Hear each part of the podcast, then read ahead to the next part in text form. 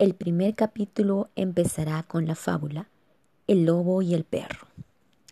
Se encontró un lobo con un corpulento perro sujeto por un collar y le preguntó, ¿quién te ha encadenado y quién te ha alimentado de esta forma? El perro respondió, mi amo, el cazador. El lobo dijo, que los dioses nos liberen a los lobos de semejante destino. Prefiero morir de hambre a tener que cargar tan pesado collar. Moraleja, más valioso es trabajar duramente, pero en libertad, antes que gozar en la esclavitud.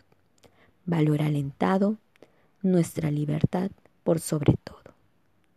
Gracias y disfrútenlo.